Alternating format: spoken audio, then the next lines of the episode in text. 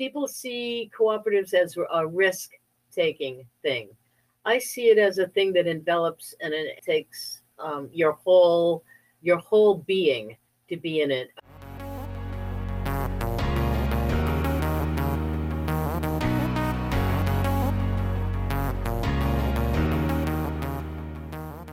Hello and welcome. This is Real Co-op Stories. I am Anna, and today I'm talking to Micky Metts, a worker owner at Agaric, a Boston based tech cooperative. My name is Micky Metts. I'm Micky of Agaric, and Agaric is a worker owned web development technology cooperative. We are based in several places around the planet. We're in Boston, Minneapolis, Managua, Puebla, and Denver, and we have a partner in Hamburg, Germany. So we've been around for 15 years. I've been with the co op for about 10 years, I guess, or almost 10 years. And it's just wonderful. There are five worker owners, and we build based on free software. We also teach people about free software. I host webinars and workshops on using free software and protecting your privacy online and not being surveilled, how to best protect yourself, because of course we know there is no ultimate solution for all of this. And a lot of it is a little above the knowledge level of the average phone user to grasp immediately. It's a process it's not just like you can download some software and all of a sudden be protected. but yeah, so before the world of co ops, I would say my family was cooperative without really putting a label on it. My parents were very open and honest. There was no family secrets type of things. And we helped neighbors when they needed it. Neighbors helped us. In fact, at one point, a family's house burned down in the next town, and we took in the whole family into our house. I had an older brother who was seven years older than me. And during his schooling and early years, since I was born, my parents had been hosting foreign exchange students so we were very much exposed to other parts of the world, other uh, types of food, other types of customs and cultures. And it was all embraced and very wonderful, wonderful time. I still have friends that I met like when I was five or six from being being introduced to the world like that. I grew up in Connecticut, a very small, wealthy town in Connecticut, where we had the property taxes allowed for an excellent school system that was modeled on what a lot of charter schools say they're modeled on now. It unfortunately did not have diversity. We were the only black family in the town. And yeah, so and I but it was a very small school and I went from first to 12th grade graduating with the same, pretty much the same 100 kids. I have an interesting experience of high school because the town did not have a high school, and everyone went to uh, Westport, the t- next town over, to Staples High School, which I guess if you search for it, it's a pretty famous high school. A lot of people came from there that are well known. And so, right before I was about to enter high school, Weston, Connecticut built their own high school.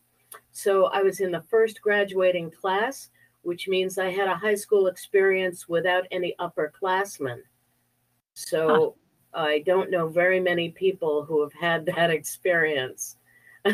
with no no hazing, no, you know, none of That's that. That's pretty rare, yeah it's extremely rare. I, I don't know that I've found another person that had that experience yet.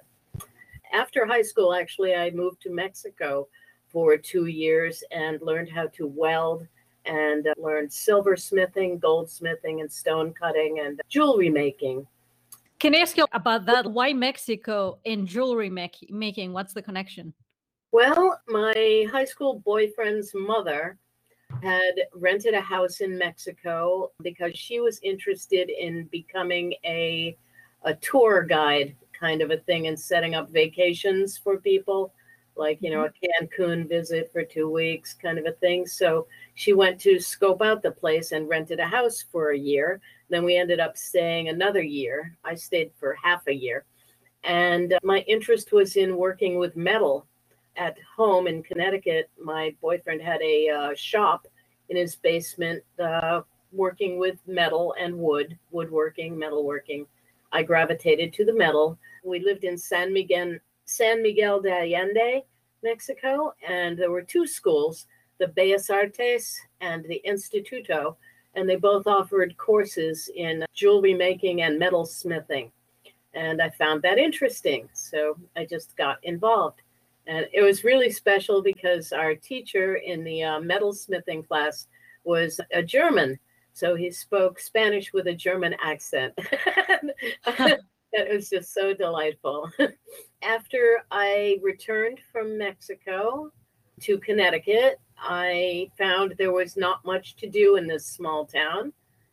And I hitchhiked to Boston to join a punk rock band. So that became my life for the, the next 25 years. and I was in a few different punk rock and heavy metal bands during the late 70s and up until the mid 90s. Oh wow! Can we find your music somewhere? Oh no, it was pro- it was way before that. Way, before the internet took hold with people. I will upload some at some point, but that's kind of low on my priority list. Yeah, we didn't have these gadgets back then. And yeah, so it was much more difficult to promote yourself. And it's actually one of the reasons I started working with the internet. I wanted record execs in California to be able to hear my band and see them without mm. us having to travel since we didn't have the funds to drive out to LA and do auditions. And so that was in 1996. I started working at an internet company three days before images were be were on the, the internet for wow. the general public so that people could upload an image to the internet. And I had been telling my friends, yes, I'm going to have videos of my band on the internet. And they were laughing at me. in 1996. They're like, yeah, sure. And that I did manage to do that. I started a website called Graphic Audio, and I was one of the first beta testers for video on the internet mm-hmm. through a company in Israel, VDO, which was one of the first video companies online. And what I did was I created a little site and I had people send me their VHS tapes and I had a condenser and all kinds of equipment to make them ready for the internet. So I had like four categories of video on my site short stories, movies, comedy, and punk rock. um, and music. And it was really wild, really fun. It was like the first YouTube. It also had, uh, I had been working with chat software that integrated with this so that you could use your webcam to be in a chat room. So it was kind of looked like what Zoom looks like now, but mm-hmm.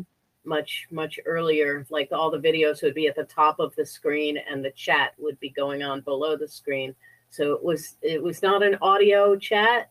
You couldn't hear people talk. It was a text chat, but it's a peer-to-peer type of thing where you could send people files and you could edit documents together online, etc. So it was uh, way ahead of its time, and no one understood yeah. it. So it just went the way of the dinosaur. what was it called? Graphicaudio.com. Oh. The chat was called the Chat House. Hmm. And you can find all of these on uh, archive.org back in like oh, cool. late 90s and up through early 2000. So yeah, there's great great representation on archive.org. If you search for the chat house or graphicaudio.com or punk TV. even. So that is how I got into uh, working online and building websites. I built out a chat community that had over 300,000 users in 1997, and 9,000 people a day were registering for it. Mm, And Wow. then the company that was that I was working for thought it became too much to handle. It was too much tech support. And I Mm. was answering every email individually, and that's what made the thing grow. They didn't realize that. So when they cut that cord, people went crazy. It was it reminds me of the Parler thing. like all of a sudden people had nowhere to go. it's like Uh, it was very sad. And that led me into finding Drupal, which is a content management system. It's Mhm. uh, for developers to use to build websites. A lot of the large websites you go to are built with Drupal content management system, and it's a system of choice by most, uh, a lot of governments, and all the Ivy League colleges use it, or most of them. And it's just a wonderful thing because it's not just software it's free software and it has a community around it. The tagline is you come for the software and stay for the community. I've never seen a community like that of developers where they have all different areas where you can do drupal for good or drupal for specific things Drupal for health communities, anything you think of, pretty much. There's a Drupal group for it. And Drupal is kind of easy for a newbie to get into, but then there is a steep, steep learning curve to get really advanced at it and become experts. And that's where Agaric comes in. Agaric are early Drupal adopters. They've been there pretty much since the beginning and we also contribute to Drupal core, which is the core software. And Drupal has the community of people that contribute modules that extend the functionality of Drupal.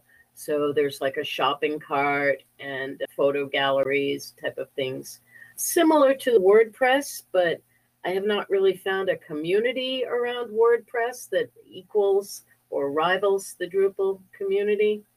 Back when we could meet in person, there are Drupal events all over the world. You can see them at drupacal.org, like the Drupal calendar, and it's just all over the world. And once a year, they would have a uh, Drupal Con on each continent. So there would be DrupalCon Europe, DrupalCon South America, DrupalCon North America.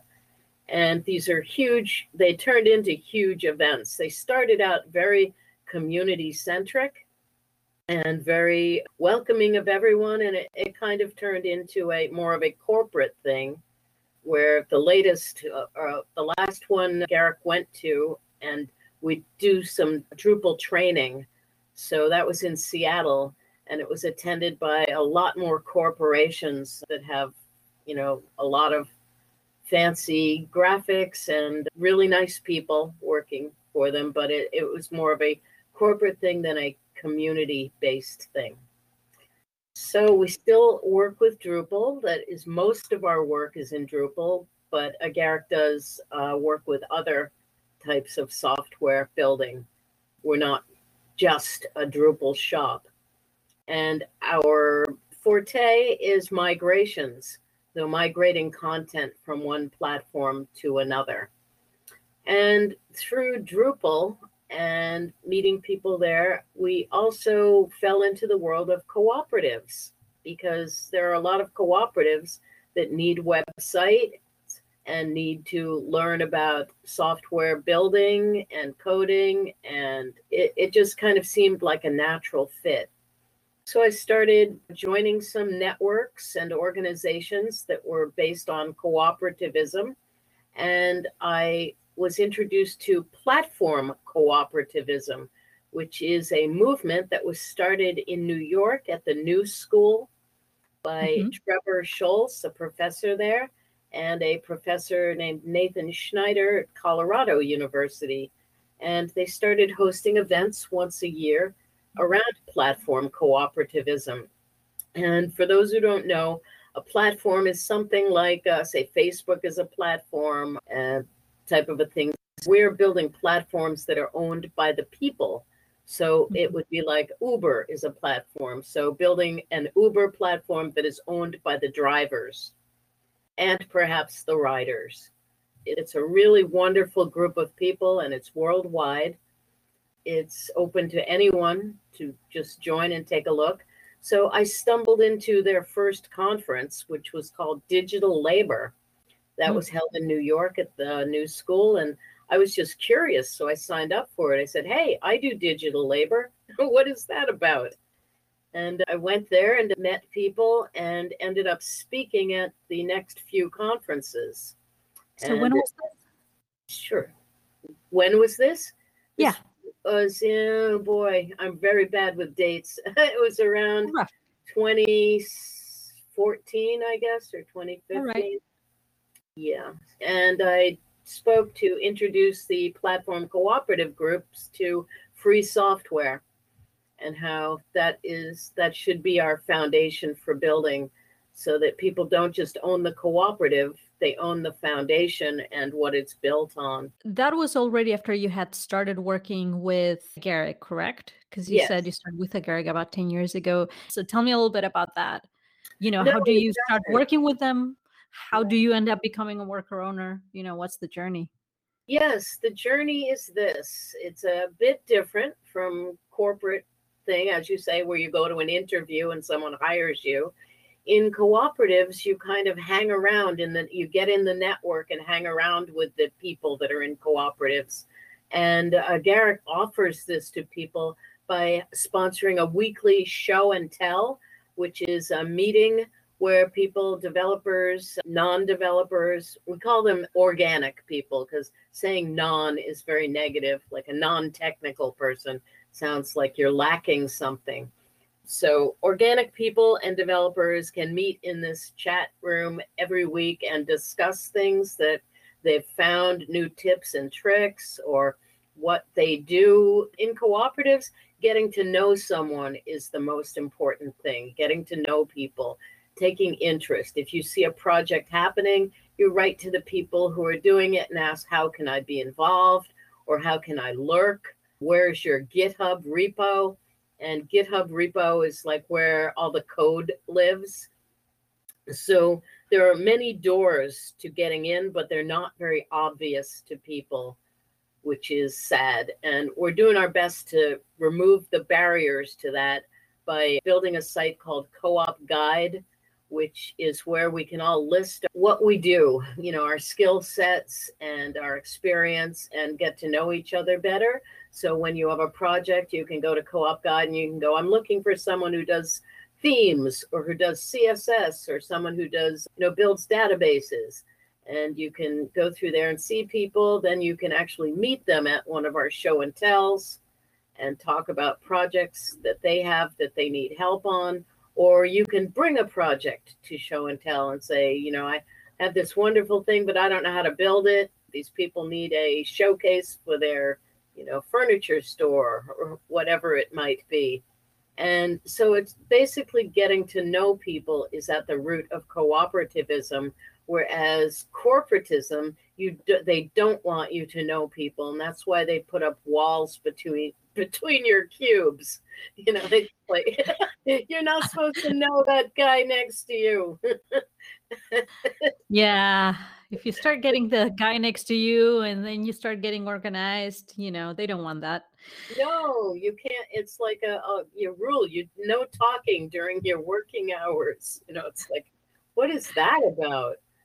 And uh, Uh, yeah so learning skills together and so the journey would be you meet Agaric at a drupal convention and you want to work with them well we're not expanding right now but we do work in a pool of different cooperatives that might be expanding right now so you come to a few meetups or these show and tell meetings or other Drupal events or other just coding events or even cooperative events. We don't just belong to technical groups. we belong to cooperative groups or, or like I'm a board member on the Solidarity Economy Network. And we do a lot of work with cooperatives and people wanting to join them or know where they are. I'm also a board member on May 1st, which is may1st.org. You spell out the word first. And we are pretty much known as a web host, but we're more than that. We just transitioned to a cooperative, but we've always been a member driven organization where we offer free software tools to our members. It's like super cheap to join, like 25 bucks a year, and you get access to this suite of free software tools so that you can de Googleize and use things like Nextcloud for document storage and uh, document sharing and file file sharing, etc. So it's basically cooperatives know each other, and it is kind of still hard for people to find them. But I think doing a search online for cooperatives and cooperative organizations, you'll find that we're different and you can just contact us unlike a corporation where you can't just look up, you know, corporations and oh, I'm going to contact a developer at IBM or something and talk to him. No, no, but cooperatives work like that. So people should know you can just look up a cooperative and either call them up, email them, or find their Twitter, whatever they have, social media, and contact them and get more information and get introduced to the cooperative world. That's very sweet. Is that how you got started with Agaric? I met them through a Drupal conference. Yes. Cool. And then you just started collaborating with with them on projects or was there like a little bit more formality there? How did that work? Well, what happened was I just started looking at the projects that they had on their website and then asking them questions about it, asking how I could help. I was welcomed into the cooperative soon after meeting them because at that time they were growing. And being a cooperative thinker myself, I thought, I'm learning this. This is kind of like school. People pay to go to school. I should be putting in what I think it's worth. So I didn't allow them to pay me for like six months. And even when they tried to pay me, I paid that money back and hired them to do something.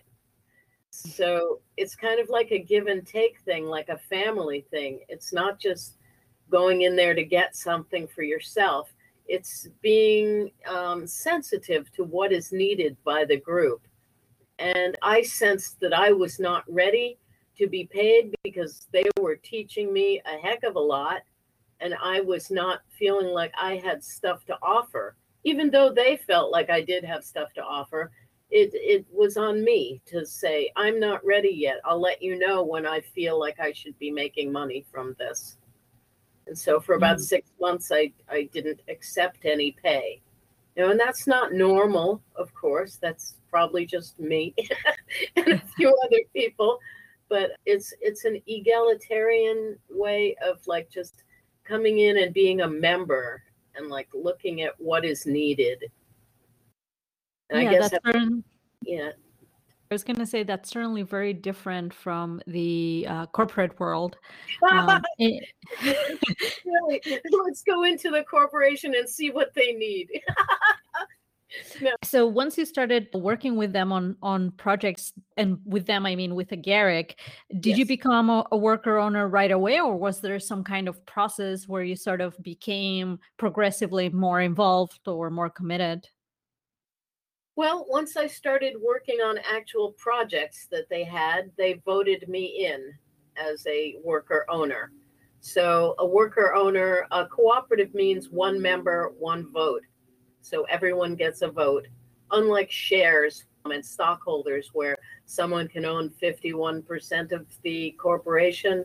We don't have that type of a setup. Every no, no matter what you put in or take out, you're um, a worker owner and you have one vote. And cooperative is it's not so mysterious when you break it down that Agaric is just an LLC. We mm-hmm. incorporated as an LLC and our bylaws determine how we operate. And we operate as a cooperative. So everything in there we voted on, and any cooperative can vote on different things. In Agaric's instance, we voted to all be paid the same amount. Now, that can be different in different cooperatives. You could vote to have um, a hierarchy if you want, like have a president, have a CEO. We don't have any of that. There's no boss. Everyone is on equal footing and we all get paid the same amount each month. And that was determined by, you know, where we had a meeting and said, how much do you need to live on every month? You know, what would make your life comfortable? And we all came up with a little bit different amounts and we chose the highest amount that was workable with what our income was. So we value, and we also evaluated our company to, since we had been around for years and have all this um, history, we can't just have done all this work and let someone come right in and own everything.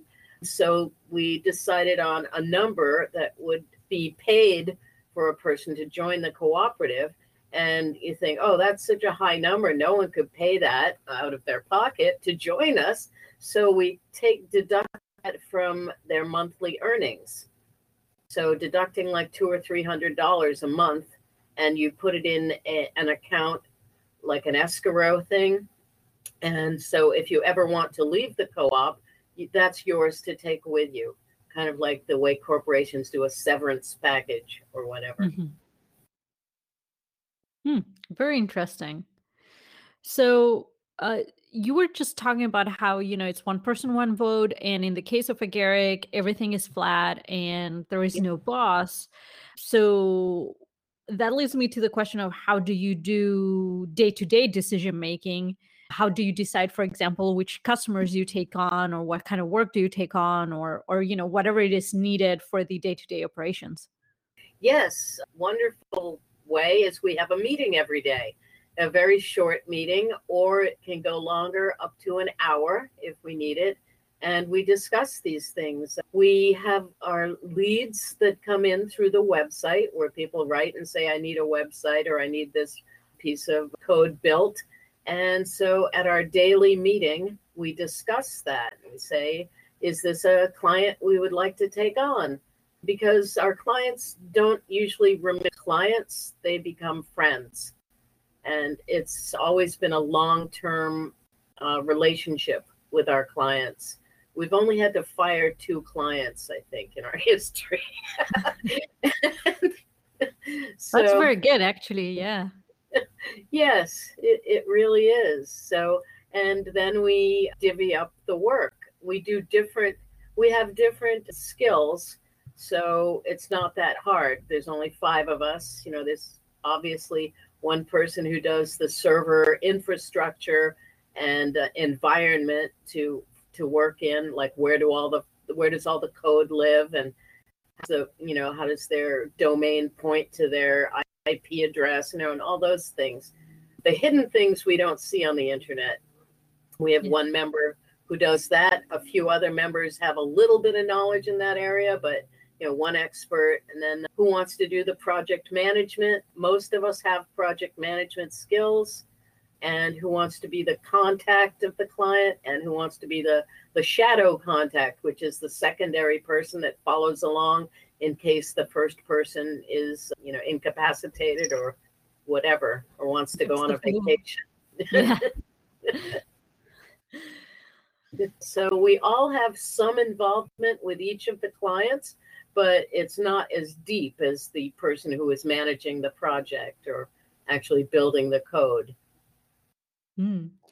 You used to work in the 90s and, and the early 2000s for these like internet companies. So I'm curious what what's the comparison between that style of working and this cooperative style of working, the way you practice it at Agaric. What are, you know, the pros and cons or your take on the difference? Well, it's a lot of, I guess, uh, less stress in the bad stress way. Right before Agaric, I worked with a corporation that had received a $100 million in funding to build this app that is sort of like Google Hangouts. And mm-hmm. it was used for like concerts and stuff where you could go backstage um, at a concert and talk with Ozzy Osbourne through the app. And people online could ask Ozzy questions and get responses. So that was pretty crazy. And it ended up getting robbed and pillaged by the, I guess, the executives that had been brought on board. So it was totally trashed. When I joined it, there were nine people. It was a website that allowed you to configure your home page when you open your computer and go online and choose all the news places you like and all the entertainment places, sites that you like. So it was like a little table of contents of your favorite stuff. Mhm. And that when the hundred million dollars came in, that's when we started working on a thing called well, I won't even name it. started working on the software to for the app to go backstage and do all that stuff. And I guess the big difference was there was such a concerted effort in that to hire on people. We started with nine, we ended up with 450 people within six months. Oh my God. Yes. And we rented a huge office space, had our big logo on top of the building. Everyone was like, it was like a rock concert or something. And um, Wow. it just got too big before it's, you know, too big for its britches. Yeah. yeah. And some unconscionable people got in there, and unfortunately, at the highest level, and were using this as a uh, way to springboard into their next project. And you know, no one really realized that until it was way too late. So Oh. you know, just blew up. And I, I should mention we did get a second round of funding too for another hundred million. oh. And that's like that could run a small country. It's, Yeah. it's just very disheartening, um, very sad. And, and just like in our our governments today, the people who were least responsible got rewarded the most when they left or when it blew up Yeah. and they're now at high positions in big companies that you know about. Yeah. That's disheartening, as you very well say. Yeah. Is why does that happen? I guess, yeah, there's lots of reasons. That's another podcast. yeah I, it- it's definitely a big question right one reason why i am interested in cooperatives is because i have the hope that if we learn to work in this more equitable partnership oriented way as opposed to a hierarchical way with some people on top some people on bottom some Mhm. people doing more work some people benefiting more and those two groups not being the same that maybe some of these problems might be improved but at the same time i am also very aware there are problems in the co-op world which leads me to my next question which is have there been any hard decisions that you've all had to make at agaric and you talked about hiring clients and even though that's not the favorite thing that's a thing that can be done but what about voting out worker owners or having to pivot or any any other such hard decision? I'm curious what kinds of uh, tensions or frictions have you seen and how are those usually handled at agaric Well, I think we're small enough to have not really seen any of that. At one point, we did finish up some work on clients early and ran out of work. We're like, oh, geez, we've never marketed ourselves or advertised or anything. Maybe we should start doing that. so we, we looked into it for a bit, but before we could really get on a train with that, more clients came in. so we abandoned that again but um, what happened was so the cash flow went down a bit and in a corporation when that happens you usually lay off people or fire some people or discontinue some line of product or something like that. All we did was get in a chat room and say all right so can you make a thousand dollars less for a few months and we'll see what happens you know when it picks back up. And so we you know lowered our salaries for few months and then raised them back up. That was the worst thing I think that's happened in Agaric. When you when you're small and you have five people, it's easy to pivot. as you said. So we were still finding our place in in uh, development. Like, what do we do and what do we do well? And that ended up being content migration. And with Drupal, there was a lot of work in that, and there still is because people need to migrate from an older version of Drupal to the newest version of Drupal. And also, people want to migrate from other older proprietary software things into a free software setting like Drupal. Mm. So there's plenty of work there. People find us through word of mouth. Usually our clients are our best marketing people. So they recommend other people to come to Agaric and that's how we survive and meet new people and expand our work. Also, by being in, being a part of lots of networks and organizations. And I don't just mean being a, you know, a silent member, being a member that's in there suggesting things and helping to steward good ideas through to the top and interconnecting people. I'm always meeting people that like, oh, you should know Joanne. She knows she does this type of a situation. So we meet lots of people, and those people come to us with their projects. Now, the thing is, Agaric is we can't take on every client we we meet or every potential client. So we do a thing where we open up our leads in GitLab. We use GitLab, and as I was saying, that's a, a repository place where developers put their code. So mm-hmm. all of our projects are in GitLab and when we have a section in GitLab called leads, and we open that to freelancers that are looking to be a part of a cooperative or join a cooperative or start their own cooperative. And it's also a place where freelancers can bring a project to Agaric because they need back end capacity. So a lone developer could get a huge job for like Boston City Hospital and go, oh, I couldn't do this alone and they could come to us and see if uh, we could do it. And we're kind of small, so we'd say, "Oh, well, we could take it on if we contact these other co-ops that do these things we don't do." And so it's kind of like you put together a team. That sounds really lovely. It's um, wonderful.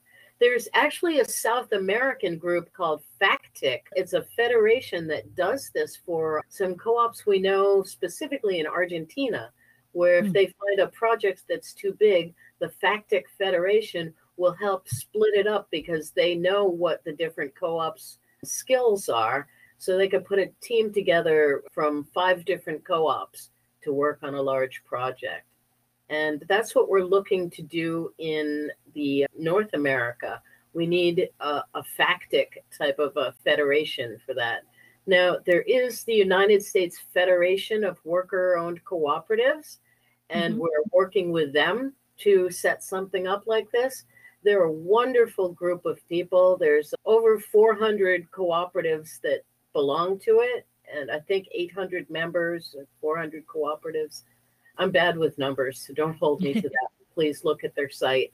And they have events every couple of years. Er, every year, they have either an East Coast event or a West Coast event when we could still meet up in person. And now those will be online and it's just a great way to meet other worker cooperatives that are doing stuff and of all different flavors like solar cooperatives that have build solar bikes and you know food co-ops that have bakeries and have different bakeries in different cities mm-hmm. so it's it's really wonderful to just meet all these people so, find out what they're doing and see how what you do fits in with them yeah so that's one of the seven cooperative principles to work with other cooperatives.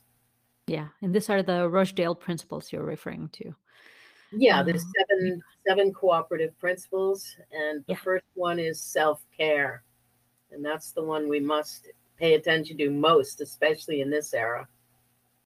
I was just listening to a wonderful talk last week by Reverend Angel Kyodo Williams, who's a Zen teacher out here in the Bay Area, and and she was off on fire ranting about how you know our liberation requires everybody else's wholeness Yes. And so you know, if you if I am not working on my wholeness, I am interfering with your liberation is her point. That's so true.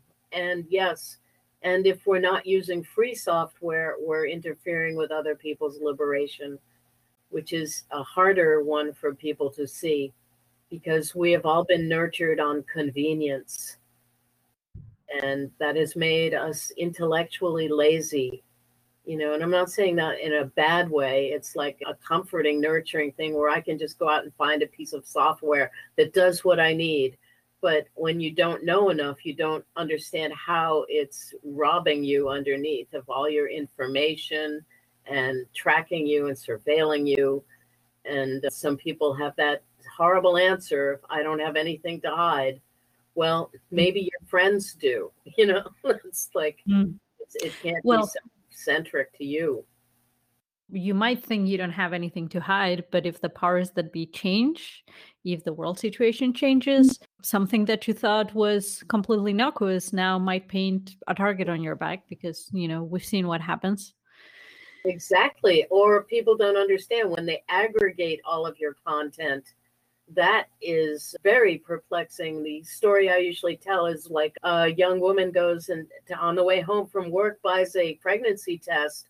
Well, the company that she works for may be buying data in bulk mm-hmm. from like Facebook and uh, Google and all of these places, and it'll notice on a purchase from her credit card that she bought this, and she may be fired the next day for a different reason. You know. Mm uh, they'll think, oh, she's going to have a baby. We better get rid of her now.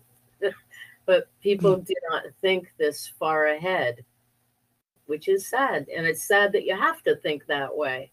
You know, in a cooperative world, it would be like, "Oh, a baby! What can we do? How can we help? You know, we've got have we got enough child care co-ops? You know, are you getting enough time off. I've always said, where else in your corporation could you go at five o'clock and tell the boss, my aunt died in Missouri. I have to leave tomorrow morning to go there.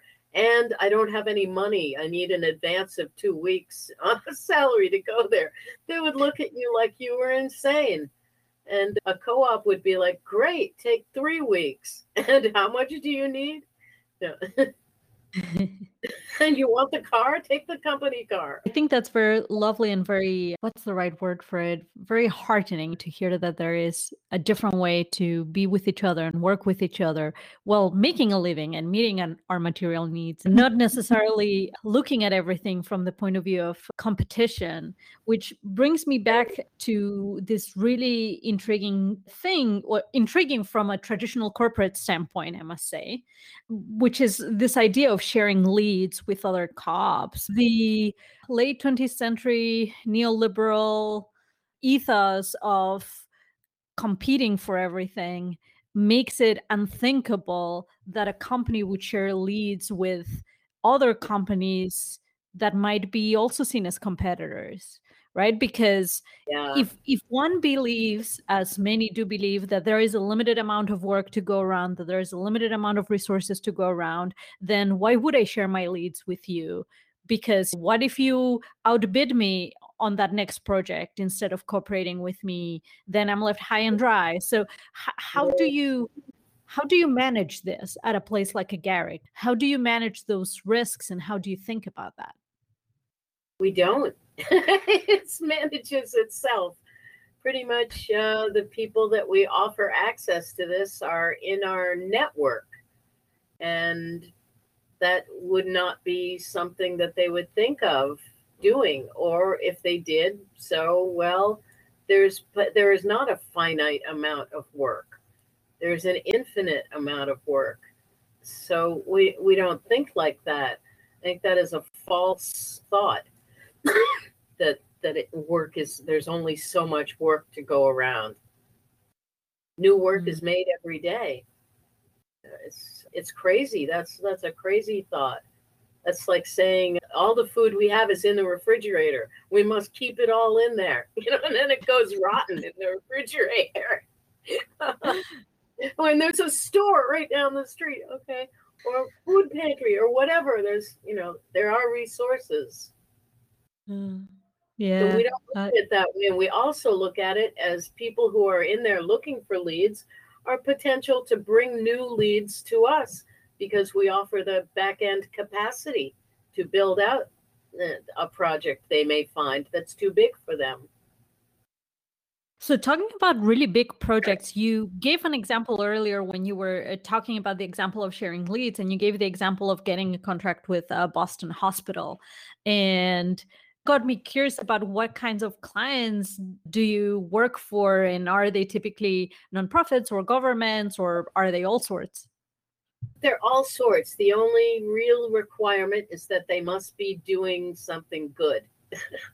for the community. Like we don't have State Street Bank as a as a client, or Bank of America, or things like that. A lot of our work is done for universities. A lot of our work is done for small um, business. A lot is some online magazines, publishers, mm-hmm. and things that generally have something that is good for the community around them and the word gets out through our network about that and those are the types of people that our name reaches so we're not contacted by bank of america. I love it on linkedin some of these these contacts that i get. We can help your business expand. And you know like oh it's just horrible but you know i i try to be nice and help them understand cooperatives and a few times it's worked. You know people ask for more info. And so I get on a, an email with them and I send them all the cooperative info that I have. So it's mm-hmm. like planting a garden that may not grow for a few years. But when that person leaves their corrupt job shilling for a Bank of America, they may be able to look into cooperatives. So, speaking of planting a garden for the long term, I'm curious if at Agaric you ever think the way the quote unquote mainstream corporate America thinks of exit strategy, for example. You know, oh, how do we get acquired? Do we IPO? Is that ever a thing that you'll think about? Or no. or is your plan to just keep doing what you're doing? It's just to keep doing what we're doing. And when we can't do it anymore, we hand the baton to someone who can that is in our network. So yeah, I don't ever I don't think I'm not sure about all the other agarics, but I don't plan on retiring. You know, that's not an uh, not a thing I think of. I think that's such a false thing. You know, of course, you may get too old to do your job, but there's always something you can do in a cooperative. And then there is the money that I put in to join agaric. So if I was ever to leave, I would have that as savings or whatever, but an exit strategy or being bought out by what a larger cooperative, I don't think that's something we think of. Um, out here in Silicon Valley, where I've worked as a programmer for quite a few years, that is such a taken for granted way of thinking. And then in five years, we get out and we make out like bandits. And then we started the cycle all over again, I guess, is the idea. But I've yeah. never quite understood that. yeah, I did work for a few startups and it just seemed ludicrous to me. It, it, it would be like having babies to get them adopted by some rich people or something. I love that image because it feels very apt and it's yeah. appropriately horrifying. I'm going to have five babies, and two of them will be adopted by some rich people who have a beach house I could live in. You know, like what? You know, that's that's kind of crazy, but I don't know. People do that. I'm going to steal that. Exit um, strategy, right? right. Yes. While I'm young, I'll have several, and then they can I can farm them out or whatever. It's not not a good brain, I don't think. It's not good brain work. Yeah it's not contributing to to the community. I love contributing to communities like whether it's software or processes, methods or ideas and seeing them flourish and grow and having them come back a year later and go, "You know that thing you told me to about how to do this and how to use this software? It's really helped us." When we started and you introduced Agaric, you talked about how y'all are spread all over, right? You said Boston, sure. Managua, Puebla. So I'm I'm curious about how that comes about and how does that look like in a day to day when you're also distributed? So tell me first, how did you end up having members that are all over? Through Drupal. As I said, hmm. Drupal is international, and we met pretty much all of our members through Drupal, except for one of them I met through uh, Libre Boston, which is a GNU Linux based group. It's the desktop users group for GNU Linux, which is the free operating system created mm-hmm. by Richard Stallman in the 80s at MIT. And basically, yeah, we meet through groups we belong belong to.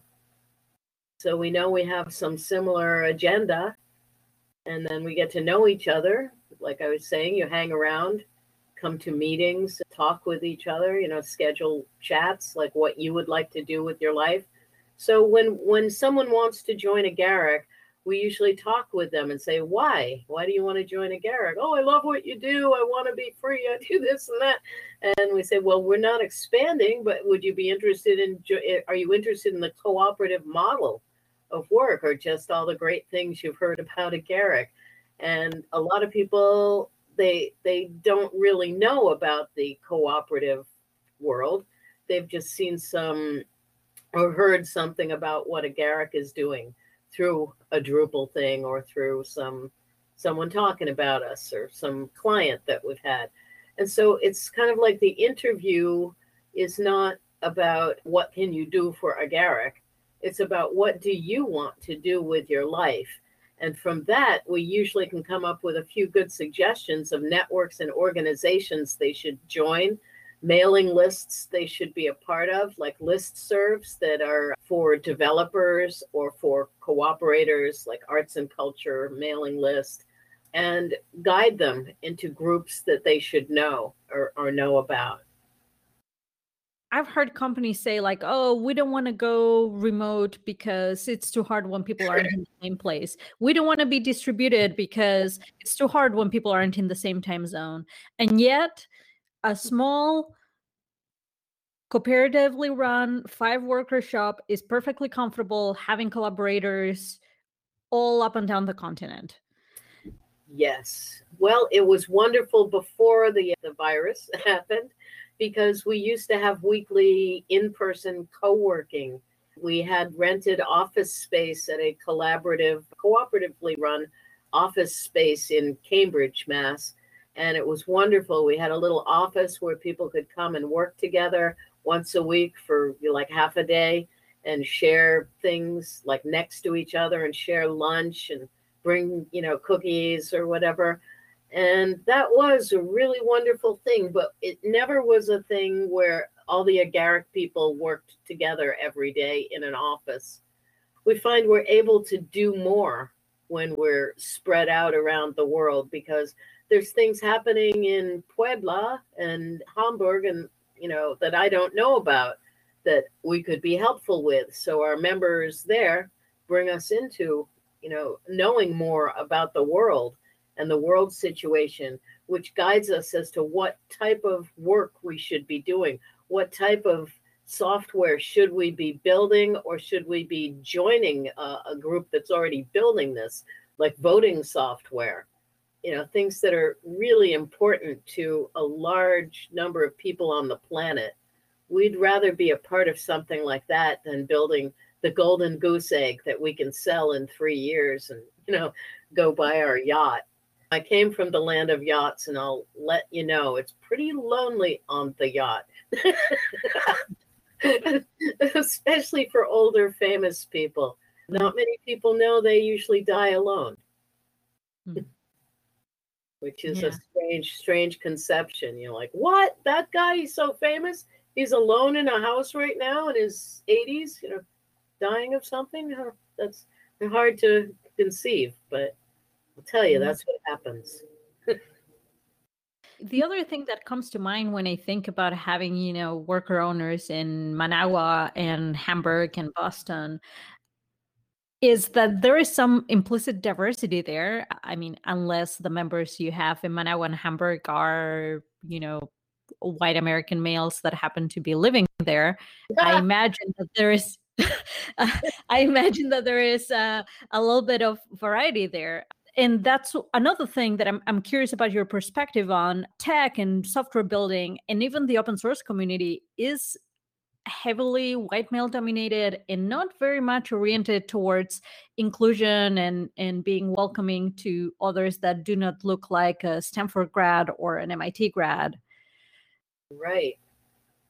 Well, the members we have are citizens of their country and Spanish speaking and have grown up there. Even our white male in Hamburg is German. and he speaks German. So yeah, we do have diversity. It was planned, not not really hardcore planned, like but being open to, you know, talking with someone who speaks Spanish and has a little bit of English, and now their English is excellent, not because of us, but because of their own impetus for study and and learning and growing. Yeah, I guess I I do have a lot to say about this, and I'm writing a book on it. Really? My experience, and the working title right now is called "Growing Up White," and mm-hmm. it's a very strange thing because all of the people I knew were white cis males throughout my life in high school, punk rock, all of those things are pretty much heavily um, influenced by white cis males. Hmm. So I've never had a diverse group around me, and I'd say Agaric is the most diverse thing I've ever been in because you know, well, when I was young, my family did join to some did belong to some groups that were mostly mostly black, but it wasn't like a whole lot of them. So it was like a few times a year I got to go into a group that was mostly black people. And it's, yeah, it's really hard to say. I just take people as people. And I do see that there's a lot of bad stuff that can go on in that. But I try to just bring my whole real self to things and don't judge people on whether they are a white male or not, mm. or you know whether they're a feminist or you know things like that. That can all come later, and it comes from learning and knowing people. And I don't mean it should be put off. I mean mm-hmm. it should be it should be you know implicit that yes, you want your group to be diverse, but not just diverse to be diverse you know, not just, oh, we better run out and hire an Asian person quickly or something bad will mm-hmm. happen. You know? So one thing I've, I've, observed in in other conversations with other folks in the co-op space is that often the people that are able to do work you know for free or take you know bigger risks tend to be people that are more you know socioeconomically comfortable or people that come from backgrounds that are more privileged or more advantaged. And so there is this catch 22 where often we're like well get involved with co-ops or get involved with libre software for you know for the love of it but that also tends to benefit you know people who are very comfortable. And so i'm curious if that's ever come up at Agaric or if it's something that you all have ever talked about or had to face.